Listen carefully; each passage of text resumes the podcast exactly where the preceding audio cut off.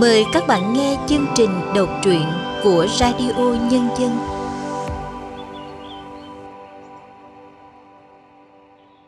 Các bạn thân mến, những người đã từng cống hiến máu thịt của mình cho cuộc chiến bảo vệ độc lập tự do cho Tổ quốc, trong thời bình lại tiếp tục cống hiến sức mình cho công cuộc dựng xây đất nước.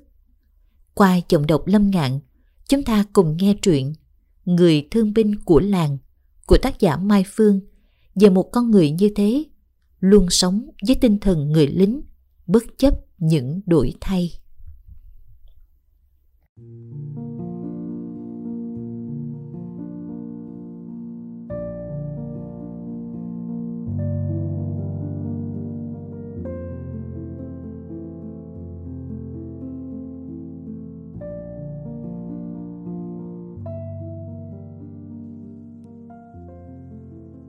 Căn nhà cất theo đành bên mép sông.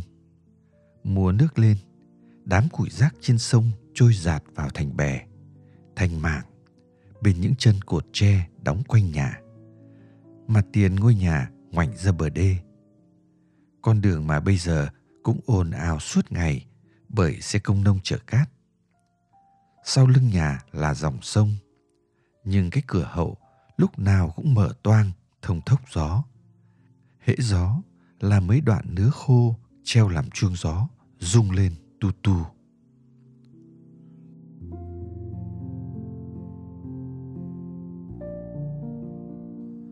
Chú thản hay ngồi bất động, ngắm sông và nghe thứ âm thanh ấy. Dường như có ma lực nào đấy làm cho chú chìm đắm vào miên man suy nghĩ. Trưa nay, chú ngồi như thế và lơ mơ ngủ. Bó lạt đan rổ giá tuột khỏi tay, rơi xuống đất. Con dao vót nan kẹp giữa hai đùi nằm yên. Cái chân lành duỗi ra đất. Bên cái chân cụt, mảnh quần rộng phất phơ gió. Thím hào vừa đi hớt bèo về, nhìn thấy thế đã lấy đám nan đập đập vào vai chồng. Cái ông này, ngủ thế mà ngủ được. Cửa không khép, mùi tôm đẻ trứng tanh thế mà ngủ được. Bà này làm cái gì mà ầm cả lên. Tôi ngủ thì sao? Thời chiến tranh thức suốt rồi còn gì. Mẹ con bà không biết điều. Lúc nào cũng chiến tranh. Thím Hào chề môi. Nó qua lâu rồi. Ông dậy mà xem. Chiến tranh ở ngoài đồng kia kìa. Ngoài đồng làm sao? Lại có đứa bắt vịt của thằng Hảo à? Thằng nào to gan, tao mà ra có đứa chết. Vịt đang sống khỏe mạnh thế, đứa nào bảo cúm ra cầm, hả? Không phải là vịt mà là chuyện đền bù đất cơ. Thấy bảo là sắp xây nhà máy may ở Đông Trầm. Nhà ai có ruộng sẽ được đền bù tiền. Mọi người thi nhau trồng chuối ra ruộng để được nhiều tiền hơn. Chỉ có nhà mình và mấy ông cán bộ xã giờ hơi là im như thóc thối. Chú Thản chống nạn, đứng lên nói như quát. Bà nói hay nhỉ? Đúng là đàn bà, chẳng hiểu biết gì. Làm thế là vi phạm pháp luật chứ bà tưởng à? Có ông lúc nào cũng cách mạng thế thôi, chứ giờ người ta dễ thay đổi lắm. Có tiền mọi thứ khác rồi.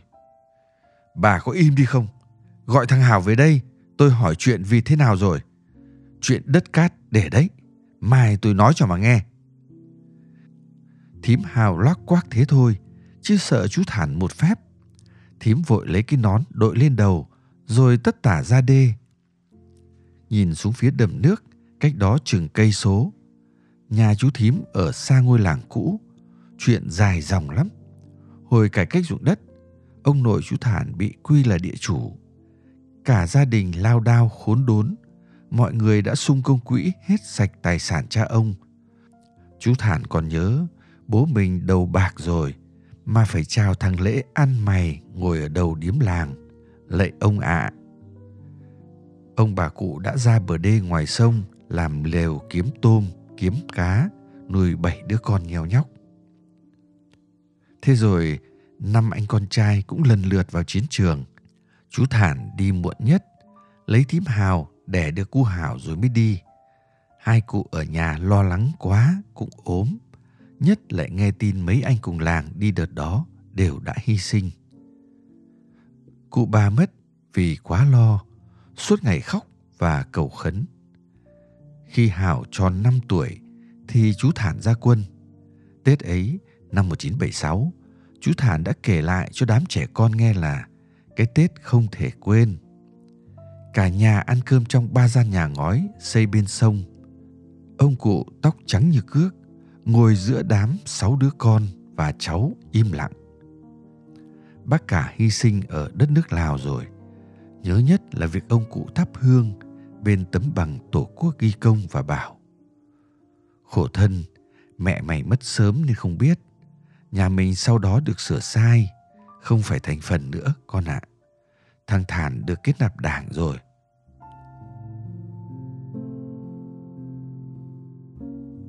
Ôi chào, lúc đó thiêng liêng lắm. Chúng mày nhơn nhơn, không biết chiến tranh là gì, làm sao mà hiểu được? Chú thản hay nói vậy với đám thanh niên choai choai. Những câu chuyện về chiến tranh, về làng ngày xưa được chú kể rất hấp dẫn.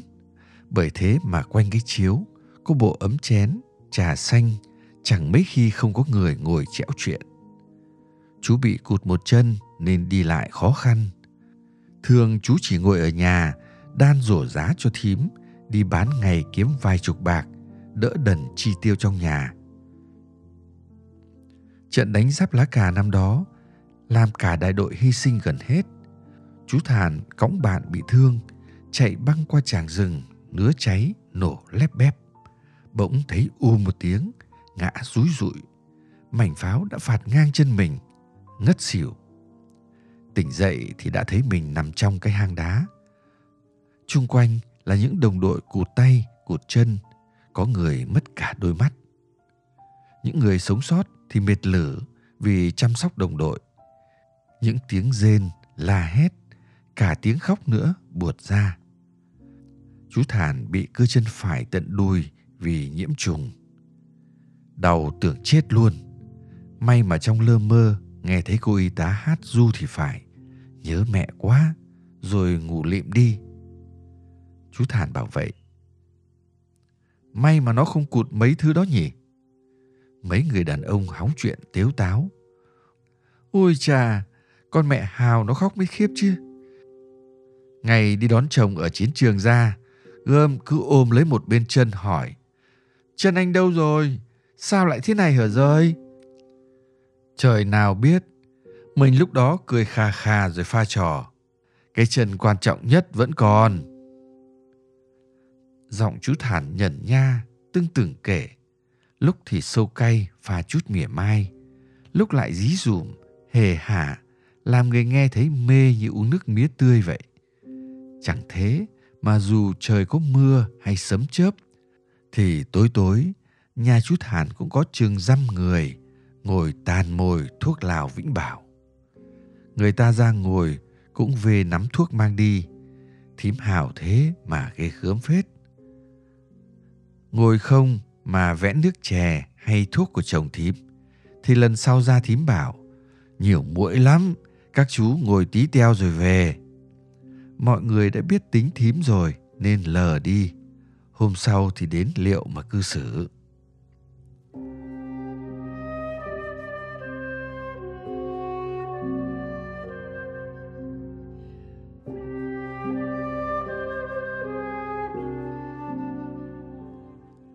Chú thím hè nào cũng mua một đàn vịt về để gột.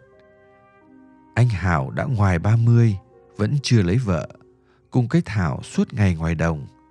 Hảo làm công nhân nhà máy đạm, mấy tháng nay không có việc, trở thành anh chăn vịt rồi.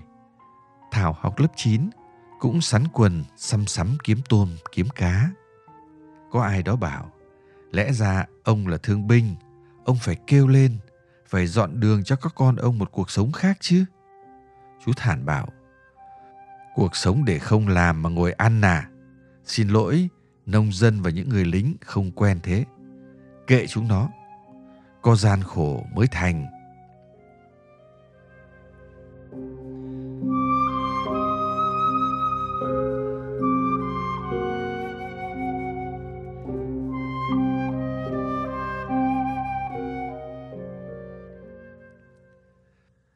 Phải nhà ông Thản không nhỉ?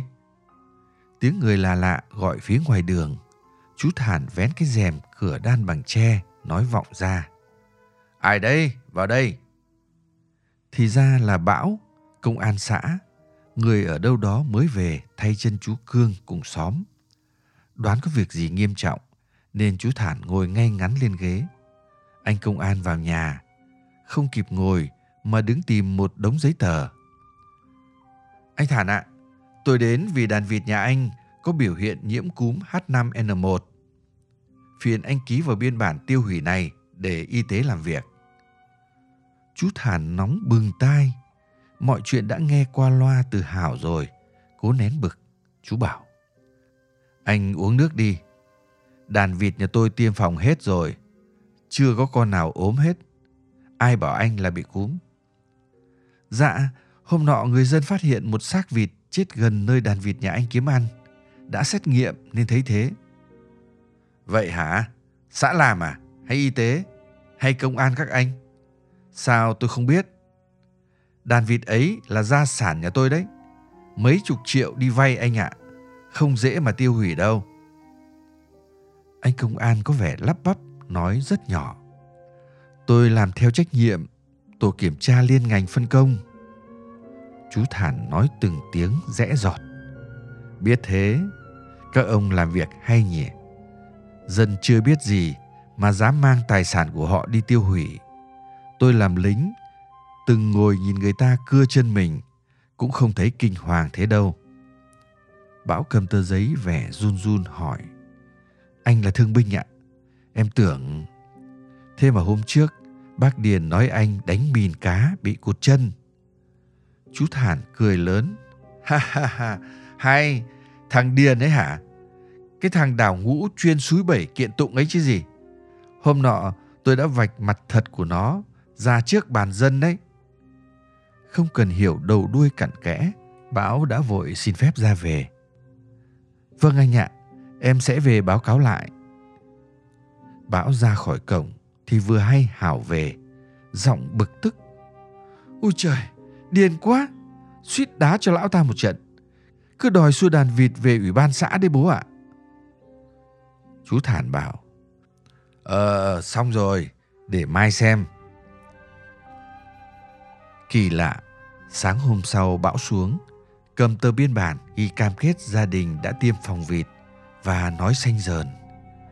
Xin lỗi anh, nhầm lẫn quá. Hiện tại đàn vịt nhà mình không sao, có gì xin anh báo cho em biết. Hảo cười thầm, chắc thằng cha sợ ông cụ nhà mình cho bẽ mặt. Làng trên xóm dưới lạ tính gì ông thản thương binh. Ngay thẳng, đấu tranh đến cùng với thói nhũng nhiễu Chẳng thế, người yêu ông cũng lắm, kẻ ghét ông cũng nhiều. Thím Hào mang nắm rau lang về quầy quả. Tối nay xào cho ông ngọn rau lang với tỏi. Mà ông dặn cán bộ thôn đến nhà mình đấy à? May quá, đàn vịt nhà mình không sao. Khối người đang khóc vì mất vịt kia kìa. Ăn chả được ăn, mà chôn sống nó đi, phí thế. Ừ, bà đun nước đi.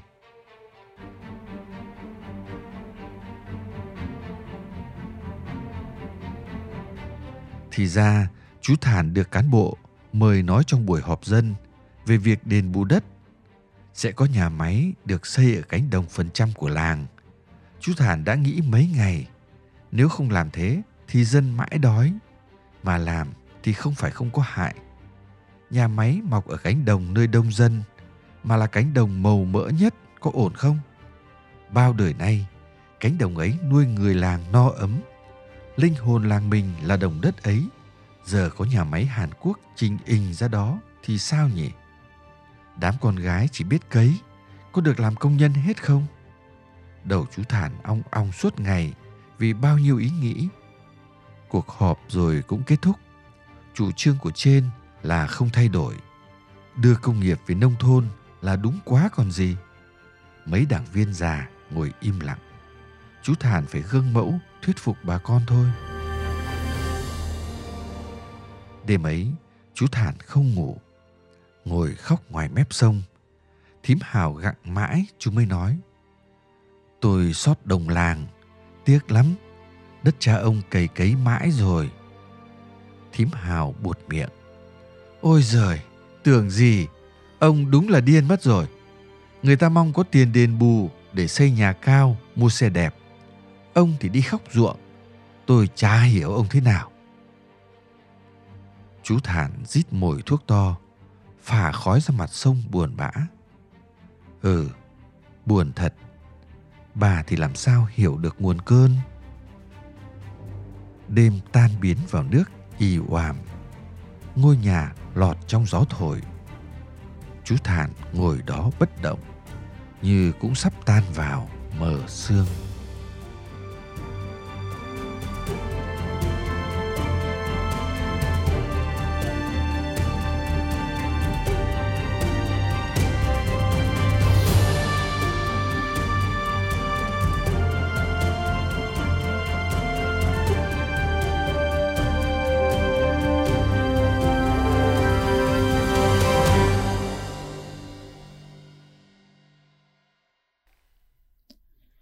Các bạn vừa nghe xong truyện ngắn Người thương binh của làng của tác giả Mai Phương qua sự thể hiện của Lâm Ngạn. Sau đây sẽ là những nhận xét về tác phẩm này từ nhà phê bình Nguyễn Hoài Nam. Ở nước ta, từ đời sống và văn chương, hình ảnh của những con người đã tham gia chiến tranh vệ quốc đã để lại cả tuổi xuân và một phần thân thể của mình ở nơi chiến trường bom đạn ác liệt luôn là một trong những hình ảnh đáng tôn trọng và gây được nhiều cảm xúc nhất. Chuyện ngắn Người thương minh của làng của tác giả Nguyễn Thị Mai Phương là một trong những chuyện ngắn đã khai thác khá sâu về phương diện này. Chỉ với một nhân vật người thương binh tên Thản, tác giả đã chất chứa biết bao câu chuyện, biết bao những lớp lang lịch sử của đất nước một thời rông bão.